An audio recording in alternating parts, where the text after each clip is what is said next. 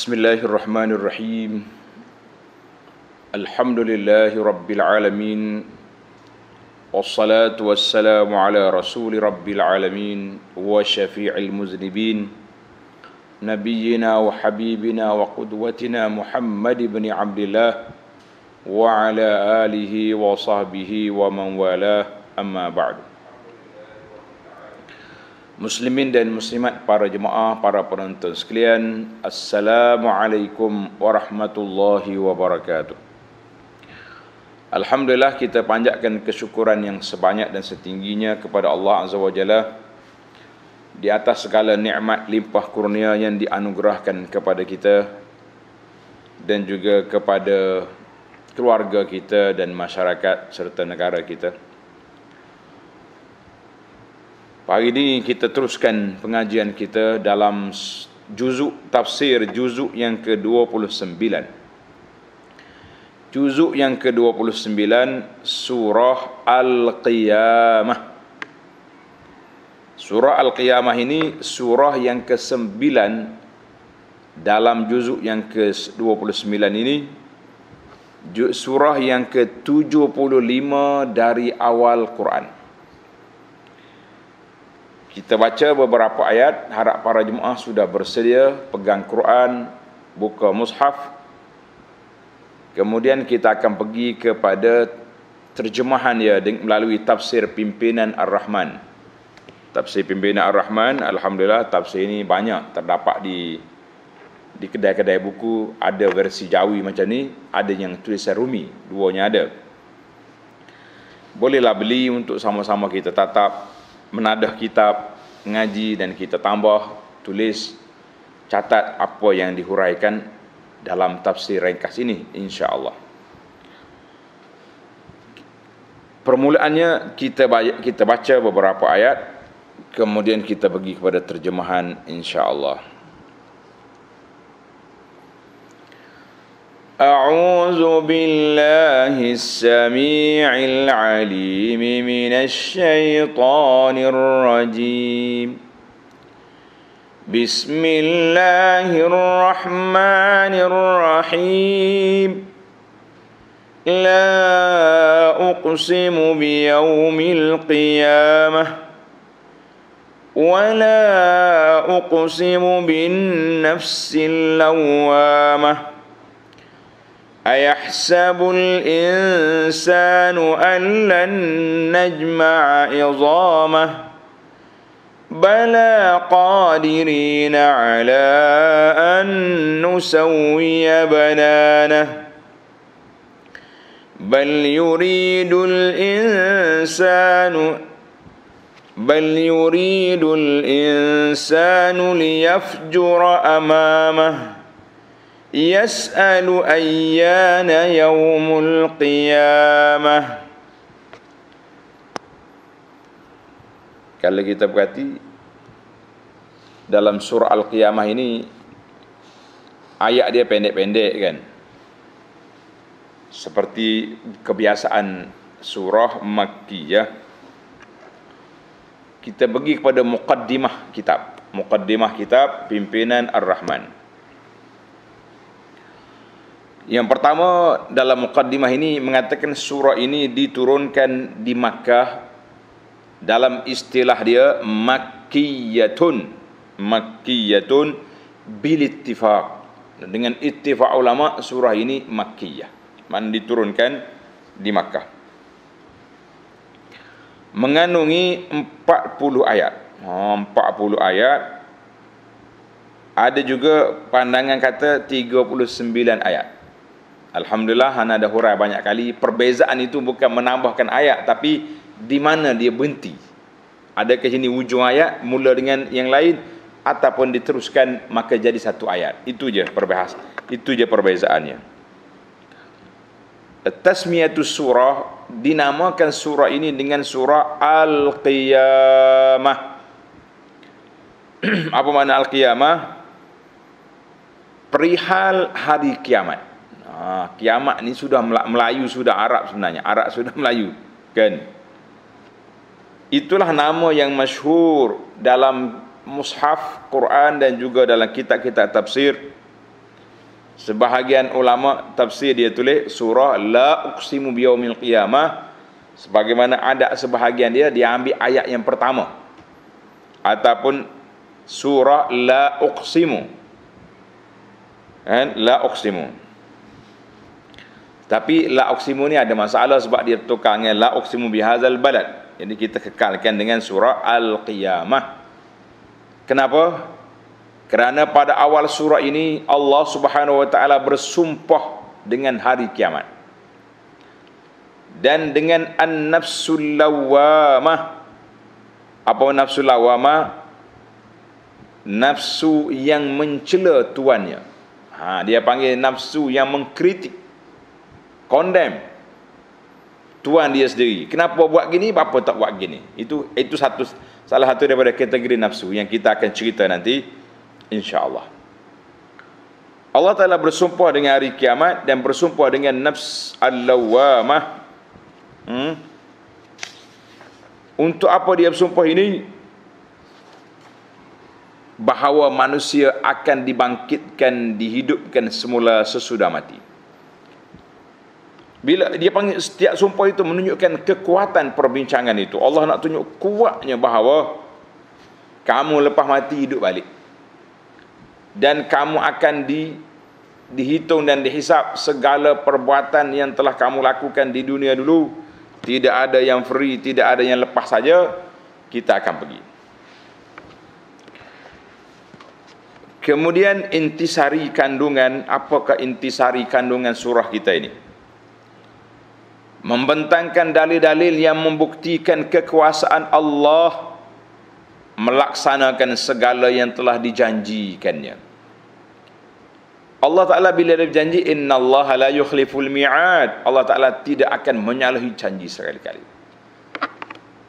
Maka kita kalau kita berjanji kena tunai janji. Kalau tidak orang panggil manusia tak betul atau dalam istilah dipanggil munafik, janji tak tunai. Hati-hati dengan janji, kan? Pada hari itu, yakni hari kiamat, manusia diberitahu akan segala yang telah dikerjakannya dan yang telah ditinggalkannya. Mu tinggal apa atas dunia dulu? Tinggal benda baik, alhamdulillah terimalah benda baik.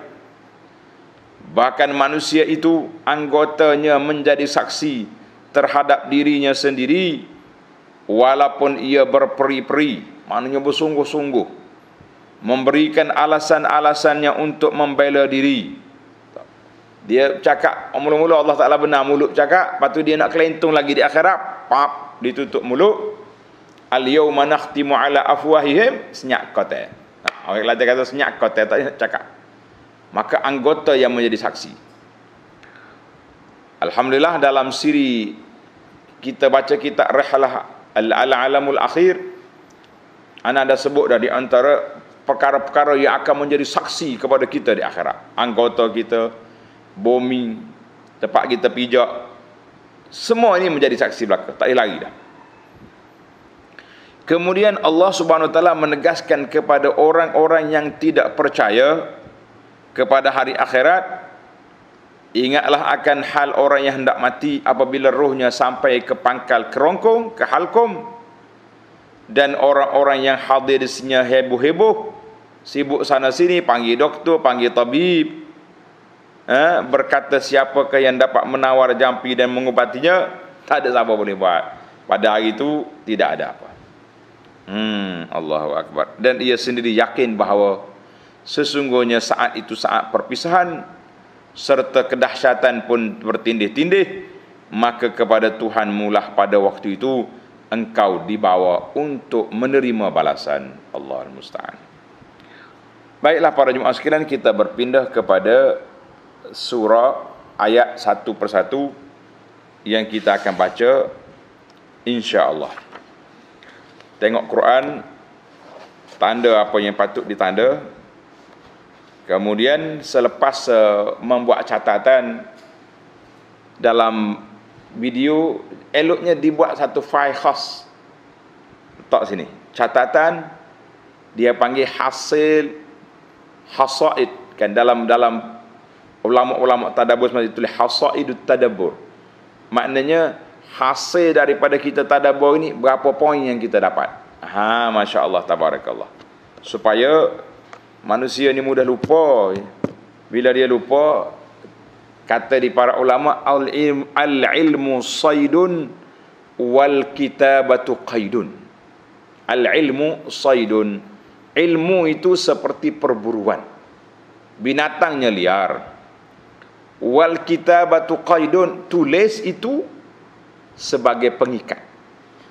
Bila kita tulis ilmu yang kita belajar ini, oh ada 10 maklumat. Lima perkara yang aku dapat hari ini, tadabbur hari ini. Ha. Kena ingat hari-hari. Kemudian dicerita pula kepada anak-anak kita. Dan ada sebahagian daripada sahabat kita yang mencatat di bawah tu anak sempat belik tengok ada yang tersilap. Hmm? Maka yang tersilap tulis tu kawan-kawan yang menulis itu nak tegur lah. Bukan macam tu. Ini tak. Jadi nanti menimbulkan masalah pula. Kalau kita nak cek seorang-seorang memang saya tak mampu. Baiklah para jemaah sekalian, kita pergi pada ayat yang pertama. Bismillahirrahmanirrahim. Ah tengok. Di permulaan surah kita baca auzubillahi minasyaitonirrajim, kemudian bismillahirrahmanirrahim. Adapun di tengah surah cukup dengan auzubillahi minasyaitonirrajim Bismillah kita tak baca lagi. Itu itu dia punya cara bacaan etika. Jangan tanya, oh, apa salah baca bismillah? Saya tak kata salah, kita kata adabnya begitu. Nah. Uqsimu bi yaumil qiyamah. Allah kata aku bersumpah dengan hari kiamat. Allahu akbar. Hmm. Aku bersumpah dengan hari kiamat. Jadi ayat ini dipanggil ayat qasam. La uqsimu. Uqsimu itu sumpah kan. Kata di sebagaimana kata di para ulama tafsir bermula daripada Imamul Mufassirin Abdullah bin Abbas Habrul Ummah wa Turjumanul Quran radhiyallahu anhuma dan lain-lain ulama tafsir dia kata ayat ini qasam. Sumpah. Ayat sumpah. Ada sebagai ulama kata la nafiyah. Dia nafi sebab aku tak bersumpah dengan hari kiamat. Lah sebaliknya. Majoriti aksar ya apa aksarul uh, mufassirun. Kebanyakan ulama-ulama tafsir kata apa? Al mufassirun kata apa? Uh, ayat ini qasam sumpah. Allah Taala bersumpah dengan apa yang pertama dia bersumpah dengan hari kiamat. Kemudian dia bersumpah dengan ayat yang kedua dengan nafsu al-lawwamah Maka kita tengok ayat ini ayat merupakan ayat sumpah.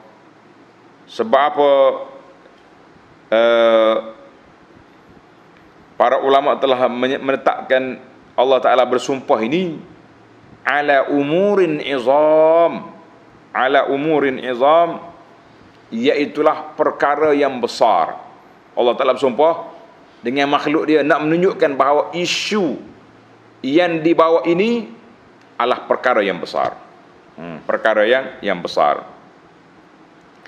Sebagaimana Allah Taala mula beberapa surah bil qasam dengan sumpah. Banyak dah kita bincang gitu kan.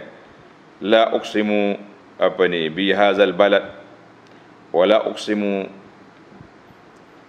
uh, kemudian Allah Taala bersumpah ini dengan hari kiamat.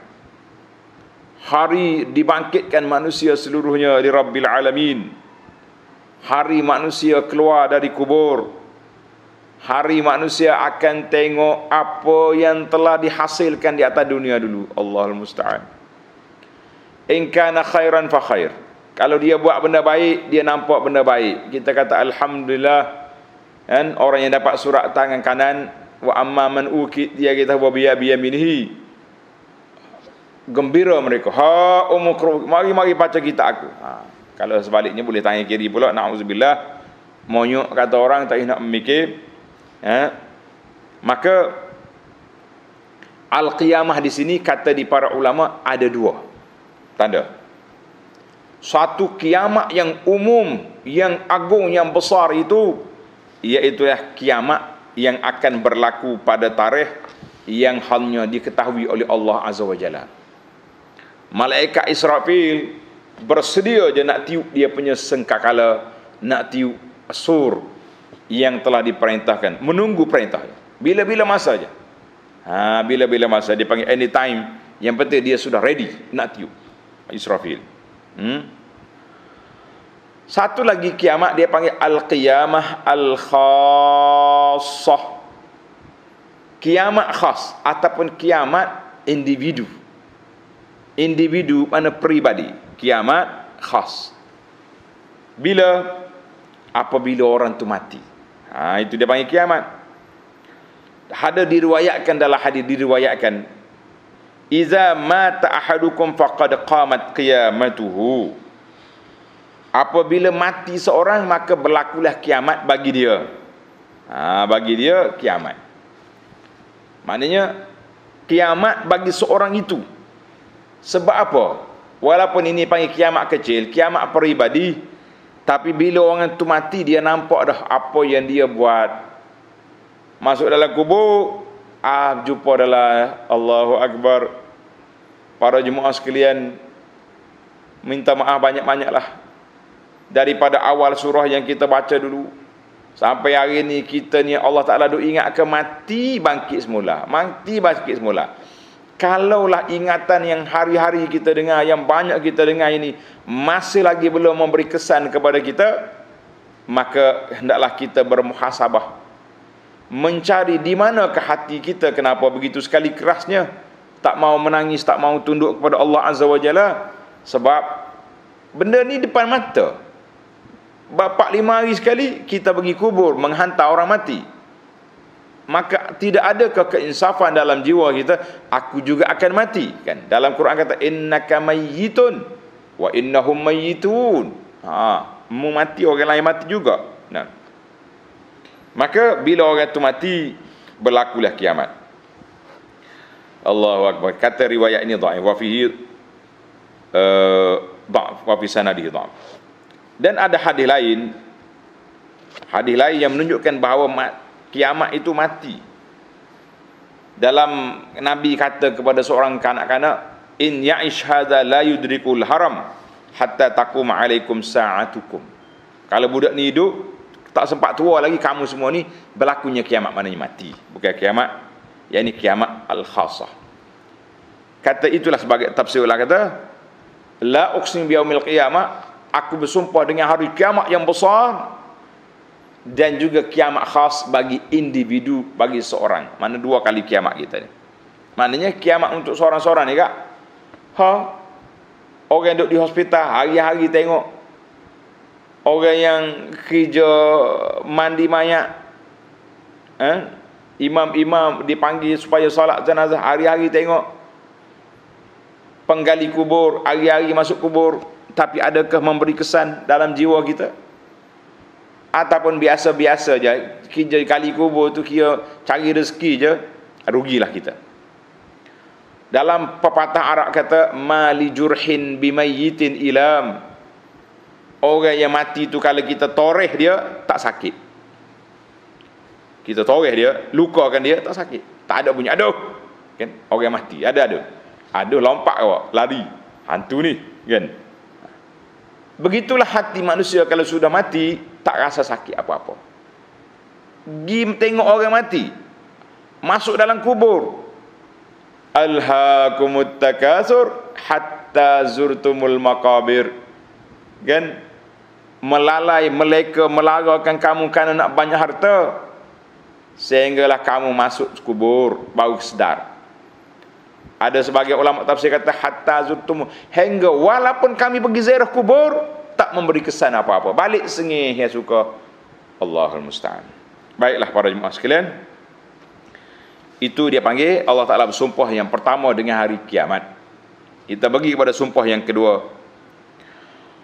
Wala uqsimu bin nafsil lawamah dan aku bersumpah dengan nafsu al-lawamah ha, apa dia nafsu al-lawamah ni ha, tengok ini ini dalam pimpinan dia ada nota di bawah an-nafsul lawamah yakni jiwa yang sentiasa menegur dan menempelak dirinya sendiri semasa ia berbuat baik atau berbuat jahat. Nafsu kita sendiri yang menjadi pengimbang. Juru attack dia. Ketika berbuat baik ia menempelak dirinya. Mengapa tidak membuat lebih banyak? Eh kenapa tak buat? Waktu PKP mari pakak duduk kat tak gambar menangis tak lagi masjid. PKP mari hujung dibenar ke masjid. Tak sampai-sampai juga dia. Ha, nafsu kata mu ni buah besar ni. Ah, rupanya dengan Facebook yang kamu mengadu nak pergi masjid bila masjid buka tak pergi nafsu al-lawamah akan celak kita tuan-tuan. Baca Quran dua muka surat je. Patut satu juzu kenapa malah sangat? Ah itu dia panggil nafsu al-lawamah sebaliknya kalau ia melakukan kejahatan maka nafsunya akan tempelak dan menyesalnya. Apa awak ni? Mau tak takut Tuhan? Mau nak masuk neraka? Nafsu akan itu semua itu pertemuan dalam jiwa kita bergelora jiwa kita. Itu tanda dia. Maka dalam ayat ini tengok. Hadza qasamun bin nafs. Allah Taala bersumpah dengan nafsu dengan jiwa manusia. Kan? Dalam surah wasyamsi Allah berfirman wa nafsin wa ma sawaha fa alhamaha fujuraha wa taqwaha nafsu jiwa manusia Allah Taala dah samakan kejadian dia comel Kemudian Allah Taala beri kepada dia ilham fujur jalan jahat wa taqwa jalan baik. Mu pilihlah nak mana. Mana maksudnya Allah Taala bersumpah dengan semua nafsu semua jiwa sama ada jiwa tu jiwa orang mukmin atau jiwa orang tidak mukmin non muslim. Allah Taala bersumpah dengan makhluk dia yang bernama nafsu. Ikutlah nafsu terbaik ataupun tak baik. Jadi dalam dalam ayat ini an-nafs al-lawamah tanda tuan-tuan nafsu tu ada tiga kategori. Ha. Yang pertama dia panggil ya ayuhan nafsul mutmainnah. Nafsu mutmainnah. Apa ini? Nafsu yang sangat tenang. Ha, ini tarah tinggi para anbiya para syuhada kan para aulia orang ini nafsu al-mutmainnah dia tak mikir nak buat jahat buat ni. Yang kedua, kategori yang kedua ni nafsu al-lawwamah. Kita ni insya-Allah duduk sinilah. Nak kata nafsul mutmainnah, eh malu ke diri kita ni. Kan? Malu ke diri duk main tarik tali ni. Sekali baca Quran, empat kali tak baca. Nah. Allah al-musta'an. Sekali-sekala bangun tahajud boleh menangis. Tahun depan pula baru jumpa Maknanya itu dipanggil nafsu al-lawamah. Yang pentingnya ada gelora dalam jiwa kita yang bertembung. Buat baik, buat tak baik, dia tegur belakang. Pengkritik utama. Ha. Pengkritik utama dalam jiwa kita. Baik bila ada yang ni, insya-Allah tuan-tuan dan puan-puan akan duduk atas landasan yang baik. Satu lagi nafsu yang sangat menakutkan kita, dia panggil an-nafsul ammaratu bisu' nafsu yang kerja dia duk ajak buat benda jahat ya. Apa? Gi masjid buat apa? Rugi masa. Ha, orang lain duk productivity duk keluar, kita duk sibuk dengan mengatik dengan baca Quran majlis ilmu, itu dia panggil nafsu al-ammaratu bisu. Kerja dia ajak buat benda jahat ya. Baik-baik tak ada. Ha, biarlah kalau kita ada nafsu al-lawamah ini, makna kita bertembung dengan ni pun kita rasa alhamdulillah sekurang-kurangnya kita ada check and balance kata orang sekarang. Mana ada timbang tara. Nak buat baik ada orang tegur kenapa sukit? Kalau buat salah buat tak baik dia tegur supaya kita menyesal insyaallah. Maka kata al-imamul hasanul basri Hasan Basri ini seorang ulama tabi'in. Mati dia tahun 110 masyhur. Kalau sebut dalam kitab kita Al-Hasan ada alif lam maka dia akan pergi kepada Al-Hasanul Basri rahimahullahu taala. Hasan Basri kata apa? Dia hurai makna an-nafsu al-lawamah dia kata innal mu'mina la tarahu illa yalumu nafsah. Orang mukmin itu sentiasa mer, meng, apa ni mengoreksi diri. Duk cek diri dia. Yaqul ma aratu bi kalimati kalau kita nak cakap kalau kita nak tulis benda-benda kita tak boleh jadi cyber tropa yang tak reti bahasa kan? Kita mikir dulu aku nak apa nak tulis ni? Tengok eh lillahi taala nak tegur masyarakat. Teruskan kenapa aku tulis ni? Aku tulis ni sebab apa? Sebab nak sindir orang nak jatuhkan orang nak kenak pada orang padam itu dia panggil sifat an-nafsul lawamah dia akan attack dia mau tulis apa ni Oh, kita ni kadang-kadang selamba ya tulis kata-kata perling orang dan buat kartun-kartun lukis. Allah mudahnya dia. Sehari dua ni pula sibuk dengan duk main gitar pula. Ha, main gitar perli orang. Ini pun dia panggil pertembungan nafsu dalam jiwa tak habis-habis. Tak sekira lah ada berebut nak jawatan itu cerita lain pula kan. Kemudian bila dia nak makan, ma'aratu bi aklati. Aku makan ni untuk apa? Fikir dulu. Yang pertama sekali bahan makanan kita halal ke haram? Eh tak sedap ni. Tengok isi kandungan dia tak apa betul. Logo halal pula tak ada. Kan? Maka kita akan jadi bertembung di sini. Tak ai tak mau aku. Tak molek ni, kan? Bila dia nak cakap dalam jiwa dia gini-gini dia tanya, aku nak apa sebenarnya? Ha. Fala taruh illa yu'atibuha. Nafsu yang baik ini sentiasa bertanya jiwa dia muna apa daripada perkataan perbuatan mu ni?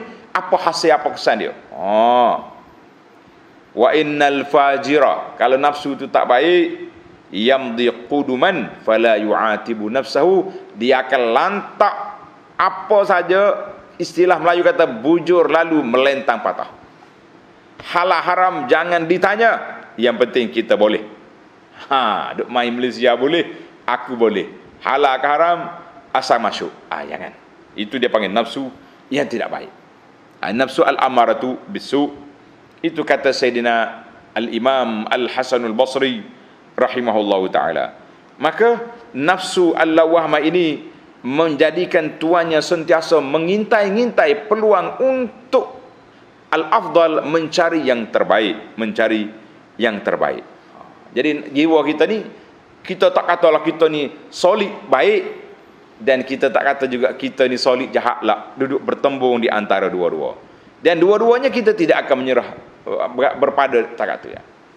Nah, muslimin dan muslimat para jemaah sekalian itulah dipanggil an-nafsu al-lawwamah Allah Taala bersumpah dengan nafsu ni. Hmm. Allahu akbar. Kita ni ha kadang-kadang bertembur dengan jiwa kita sendiri dengan sebuah hadis menarik hadis ni. Hadis ni dalam Bukhari dan Muslim daripada Ibnu Mas'ud radhiyallahu anhu. Kita akan tengok darjat orang dalam syurga tak sama. Dalam siri yang pengembaraan kita ke alam akhirat kita dah bincang tentang darakatu al-jan al-jahim. Tingkatan lapisan neraka tak sama juga. Ada orang ni dahsyat sangat ada orang kurang sikit syurga pun sama juga. Berbeza-beza tingkatan manusia. Di antara satu darajat dengan satu darajat tu jauh di antara timur dengan barat ataupun langit dengan bumi masya-Allah tabarakallah. Sebab apa? Kenapa dalam syurga nanti seorang itu berbeza-beza dia punya kedudukan? Lish ha, lima dah kenapa berbeza kita punya taraf? Kenapa berbeza kita punya uh, darajat tengok dalam hadis ini sebagai muhasabah. Mudah-mudahan kita uh, dapat memperbaiki diri dan kita nafsu kita boleh lawama boleh cela kekurangan kita yang ada hari ini. Qala an-nabiy sallallahu alaihi wasallam Nabi bersabda inni la'alam aku tahu orang yang terakhir ahli neraka yang terakhir keluar daripadanya dan orang ahli syurga yang terakhir masuk ke dalam syurga rajulun yakhruju minan nar habwa. Seorang ni keluar daripada neraka dalam keadaan merangkak. Allahu akbar. Para jemaah sekalian bila sebut neraka teruslah berdoa. Allahumma inni a'udzubika minan nar. Allahumma ajirni minan nar. Dahsyatnya dia. Jangan duk suruh tuan-tuan kawan-kawan uh, cari kita dari neraka. Kita suruh kita doa supaya kita lepas daripada neraka kan bila keluar daripada neraka merangkak Allah firman izhab pergi masuk dalam syurga pergi dia pun pergi Masuk dekat pintu syurga yukhayyalu ilahi anha mal'a. Dia masuk pergi jengok tengok, ai penuh dah eh. Saya ni lama duduk dalam neraka. Orang lain ambil tempat belakang dah. Dia pun undur tak masuk. Fayarji'. Tak pergi. Gi undur balik. Fayaqulu ya rabbi wajadtuha mal'a. Ya rabbi penuh dah tu nak masuk mana? Allah perintah. Izhab fadkhul jannah. Gi masuk dalam syurga tu. Allahu akbar. Apa muni ni? Dia gi pula dekat dengan pintu syurga fa yutakhayyalu ilai annaha mal'a. Dia pun duk mikir hmm, penuh dah. Fayarji. Balik mula, keluar balik. Tak jadi masuk. Dia kata ya rabbi mal'a penuh dah nu. Kali yang ketiga Allah Taala pergi kata, "Gi masuk dalam syurga." Fa innalaka misla dunya wa ashrata amsalha. Allah. Allah kata masuklah. Aku dah sedia untuk kamu bahagian kamu kalau kita agak geran untuk kamu dalam masuk dalam syurga ni misla dunia seumpama dunia dulu dan 10 kali kanda lagi. Dia masuk. Barulah dia masuk. Apa hadis ni nak cerita kepada kita para jemaah sekalian? Nak ceritanya orang ni dalam dunia dulu apabila dibuka kepada dia pintu kebaikan ya taraddad ragu terumbang ambing orang panggil keluk kelik ha keluk kelik ni kan bila pergi tempat majlis ilmu ai tengok kereta penuh depan masjid hmm, biarlah orang ramai tak payah pergi eh. balik semula. Gitulah keadaan dia. Pergi majlis ilmu ai tak layak aku ni duduk depan. Duduk ujung-ujung.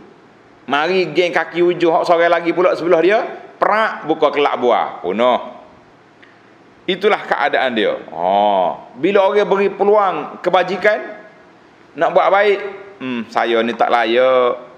Orang lain lebih layak tak buat serah ke orang lain dia tak buat dia rugi sangat mari masjid awal pergi duduk tunggu tiang di belakang Orang komak akhir sekali tak dapat juga sahawal. Rugi. Masya Allah tabarakallah.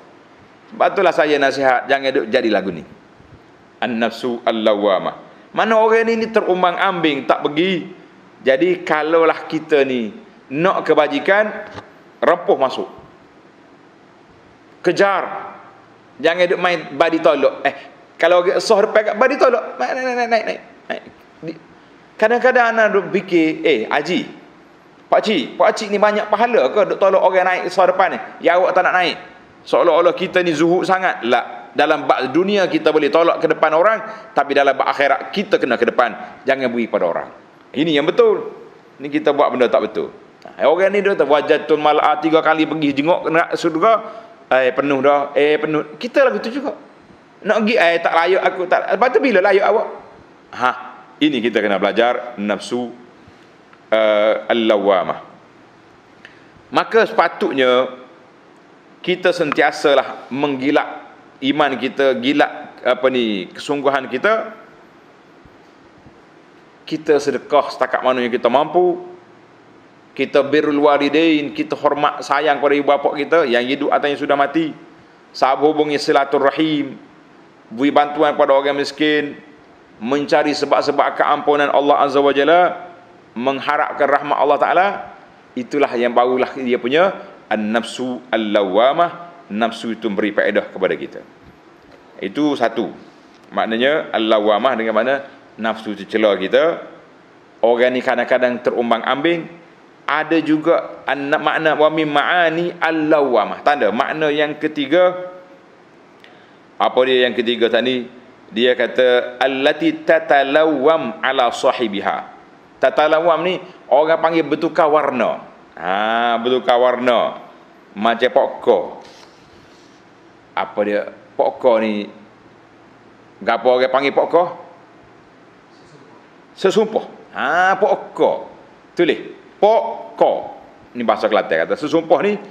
Dia ni kalau dia naik atas pokok hijau, hijau lah dia. Naik atas pokok warna ni, warna ni. Itu dia panggil talawum. Talawum ni bertukar-tukar. Jadi ada orang ini sentiasa bertukar tataradat wa adamul istiqrar tidak stabil. Hmm, itu itu tabiat manusia. Manusia ni memang begitu. Sebab itulah nama dia insan kan. Nama dia manusia sebab dia mudah lupa dan hati itu nama dia hati qalb sebab dia taqallab. Sekali nak, sekali tak sekali mai, sekali ini kata di pala hari syair, "Wa ma summiyal insanu illa linasihi walal qalbu illa annahu yataqallab." Nama manusia itu sebab dia tu lupa, nama hati itu sebab dia berbolak-balik.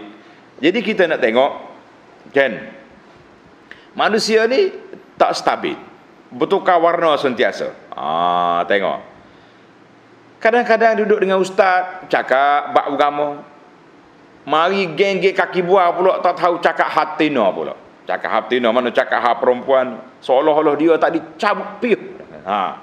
Tercabut dia punya kopiah. Pada tu ada setengah-setengah orang ni tak mau pakai kopiah langsung. Ah kita ni tak kata payah pakai kopiah ha. Dah tak payah setiap payah cabut-cabut.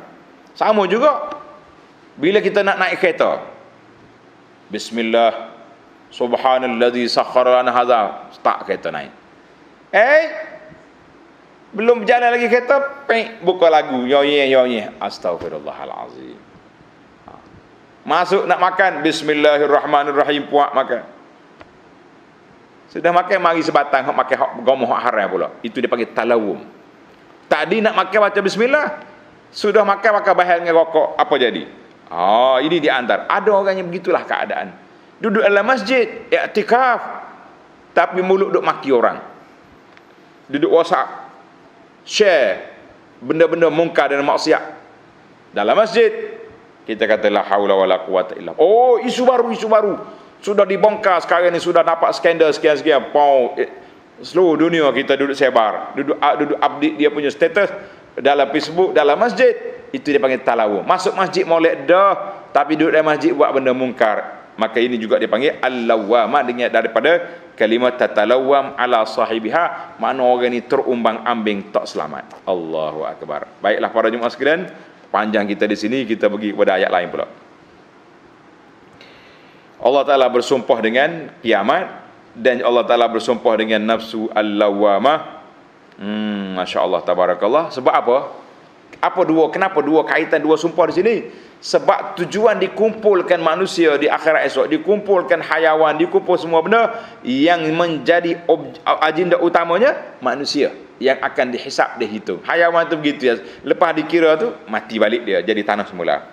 Maka dua perkara ini kiamat dan jiwa kamu akan diperhitungkan di hadapan Allah Azza wa Jalla maka dua sumpah ini besar baik kita pergi kepada ayat yang ketiga ayahsabul insanu an lan najma'a idhamah patutkah manusia yang kafir menyangka bahawa kami tidak akan dapat mengumpulkan tulang-tulangnya dan menghidupkan semula?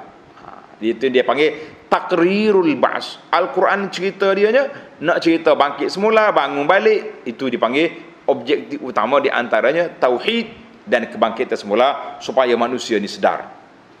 Baik, sebelum kita pergi kepada ayat 3 ni uh, saya nak peringatkan tentang tazkiyatun nafsi, ilmu tentang jiwa.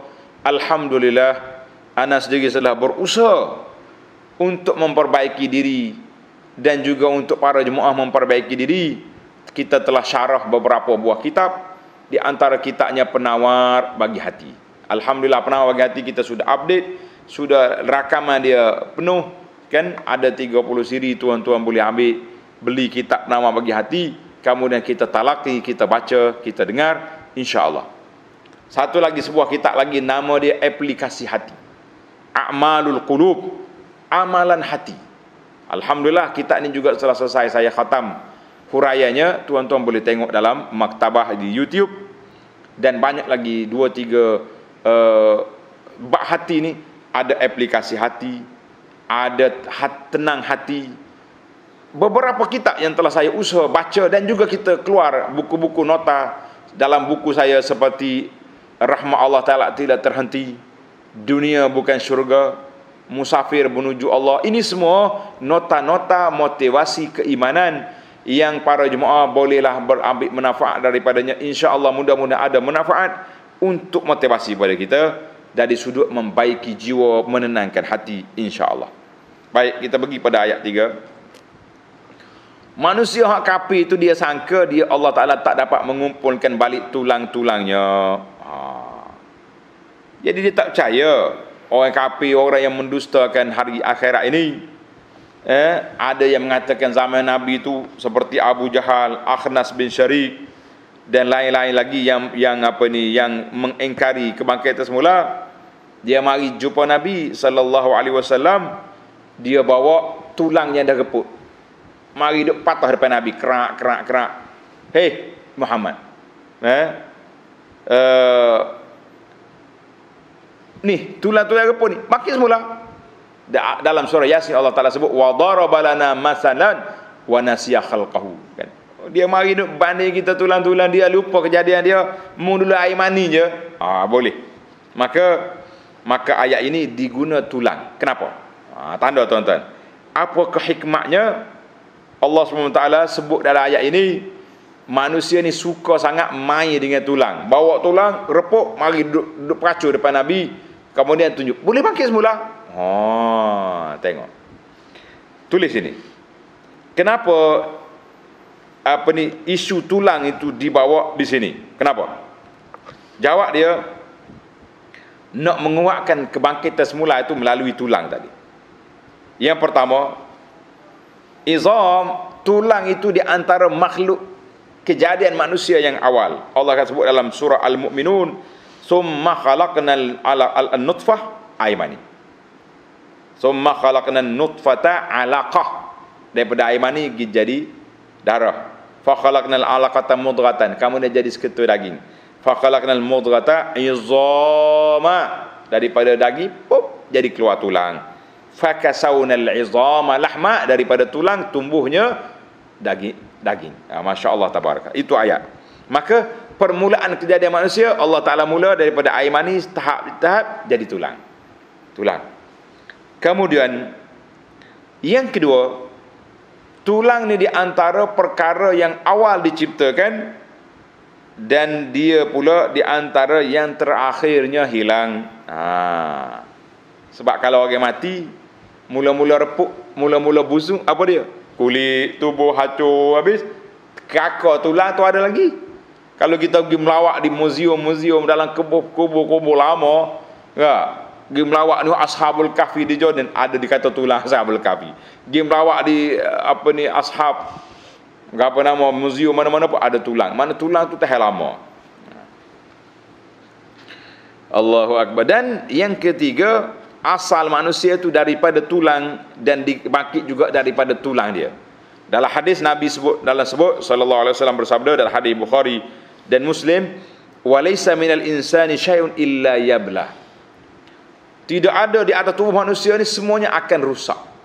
Akan hancur. Ada sebahagiannya sampai hari masuk dalam kubur tak hancur tu ada. Tapi kebanyakannya manusia tu hancur. Illa azman wahidan kecuali satu tulang je yang tak hancur wahwa ajbuz zanab tulang sulbi ekor tulang belakang kita hujung itu dia panggil ajbuz zanab itu tak hancur dibakar pun tak hancur ada orang cuba ada banyak tak hancur dalam bahasa moden budak-budak hari ni dia panggil chip. Ha, dia daripada chip ni lah. Kan telefon kita ada chip kecil besar ni. Boleh telefon seluruh dunia boleh boleh cari kebajikan seluruh dunia boleh buat jahat seluruh dunia. Maknanya ajibuz zanak ni macam cip pada manusia. Wa minhu yurakkabul khalqu yaumal qiyamah. Daripada tulang inilah akan di, dipasang balik. Zu hidup balik jadi orang semula bangkit di akhirat kelak masya-Allah tabarakallah. Itu dipanggil ajibuz zanak itulah sulbi dia panggil tulang wujud sekali itu. Allahu akbar. Yang keempat sebab tu, nur, turun ayat ya iaitulah orang-orang kafir engkar bangkit semula hmm, mereka apa ni menganggap satu benda yang mustahil nak boleh hidup balik setelah tulang itu repuk sebagaimana yang saya sebut awal tadi puak-puak kafir ni mari mari jumpa Nabi bawa tulang repuk mari duk peracur duk patah-patah depan Nabi nak tunjukkan bahawa tak boleh dah nak bangkit semula. Apa Muhammad maka Allah Taala sebut di sini uh, izam tulang. Maknanya kalau kita tadabbur ini ada empat isu tentang tulang boleh dipanjangkan lagi lah. Siapa dia kalau ulama-ulama tadabbur dia akan jelas. Kenapa disebut tulang dalam masalah ini uh, kita kata masya-Allah tabarakallah. Baiklah. Kita pergi pada ayat yang keempat. Bala qadirin ala an nusawwiya banana. Hei manusia. Bukan sebagaimana yang disangkakan itu hak muduk sangka aku tak mampu nak hidup balik itu.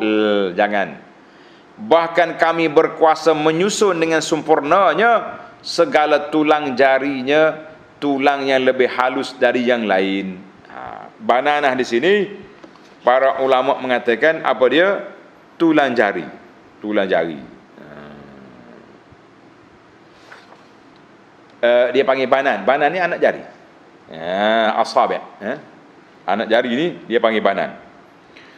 Kebanyakan ulama tafsir dinukil daripada Ibnu Abbas Sa'id bin Jubair Ikrimah maknanya makna ayat ini Allah SWT jadikan uh, anak jari dia tu tak sama. Tak sama. Tengok jari kita ni. Ha. Macam mana kalau Tuhan buat satu saiz je? Sama gini. Eh, macam mana nak buat? Tak boleh, kan? Jadi gini zup jadi sama. Masya-Allah, tabarakallah. Ha. Kalau tidak nak minum air, payah kita nak ambil. Macam hayawan lain. Sekali-sekala kita ter, ter, ter, apa, tengok gajah. Kan dalam video-video tentang gajah tu, elephant, Allahu Akbar. Sedih kita tengok dia. Anak dia rebah nak angkat tak boleh. Kaki dia tak boleh pegang. Walaupun besar tak boleh pegang. Belala dia yang duduk musi pinyek Duduk pulah-pulah-pulah nak angkat. Kita manusia dengan ada jari ni Sep angkat. Allah mudahnya. Masya Allah Hamdan laka ya Rab Maha suci engkau Allah kita puji Allah Ta'ala banyak-banyak Maka dalam ayat ini Diceritakan tentang banan Allah Ta'ala boleh Boleh je nak sama tak jarimu Tapi mu nak pergi mana Ha, kamu nak pakai macam mana kalau sama? Syekh Atiyah rahimahullah taala, Atiyah Salim, guru kami di Masjid Nabawi dalam Tatimmatu Adwa'il Bayan, dia kata kebanyakan ahli tafsir sebut dengan anak jari. Ha. Tetapi pendapat yang lebih eh, jelaslah dalam dalam tentang ayat ini iaitu Allah Taala mampu nak balik semula nak hidup balik manusia tu lepas pada dia mati. Kita kata dua-dua tu ada tafsirannya. Tafsir salah ada tentang anak jari. Sebab apa? Bila kita tengok kepada kajian semasa, ulama-ulama semasa yang mengkaji tentang al-basmah. Basmah ni ibu jari ni. Ni. Tepek jari. Kita pergi jabat tanah nak tukar tanah, tepek jari. Ya, cop jari kan. Kita pergi ke mana-mana pejabat pun, eh, kata tanda tangan, tanda tangan orang boleh tiru. Tapi Cop jari orang boleh tiru, tak boleh tiru. Ha, sebab tu kita nak pergi jabat buat hari ni, cek. Tak boleh tipu. Eh, kalau punch card, boleh je. Tolong punch card aku. Dan esok aku aku buat untuk kau pula. Jari boleh pinjam, kerak sekejap, tolong kita tepek jari aku. Ha, mana boleh? Orang Kelantan kata tepek jari. Bahasa sebenarnya cok jari kita. Mana boleh? Jadi jari ini di antara benda yang ajaib dalam dunia ini sebab seluruh dunia ni tidak ada yang basmah dia uh, cok jari dia ni sama. Tak apa tak akan sama. Daripada ujung dunia dulu wallahu a'lam yang sudah mati. Kita cerita yang sekarang zaman satu generasi-generasi tu cok jari dia tak sama. Adik beradik seibu sebapa keluar daripada mak yang yang sama tapi ibu jari lain Allahu akbar apa sebab tanda tuan-tuan Apakah sebab ibu jari manusia ni tak sama? Kenapa? Ha. Sebab yang pertama Allah nak beza, nak bagi tahu kepada kita betapa hebatnya dia dia boleh buat benda yang berbeza-beza juta manusia tak sama. Masya-Allah tabarakallah. Yang kedua, tanda. Sebab yang kedua nak menunjukkan setiap orang bertanggungjawab dengan apa yang dia buat. Dalam surah Fatir wala taziru waziratun wizra ukhra. Orang ni tak akan tanggung dosa orang lain. Kullu nafsin bima kasabat rahina. Setiap orang akan terikat dengan jiwa tergadai dengan perbuatan dia sendiri.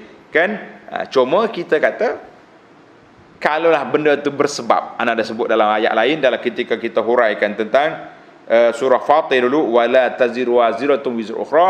Dosa orang lain kita tak akan tanggung tapi kalau dosa itu berkait dengan kita seperti suami membiarkan isteri tak untuk aurat keluar rumah ayah bapa membiarkan anak-anak tak solat maka itu dosa dia tanggung. Sebab dosa bersebab dia panggil.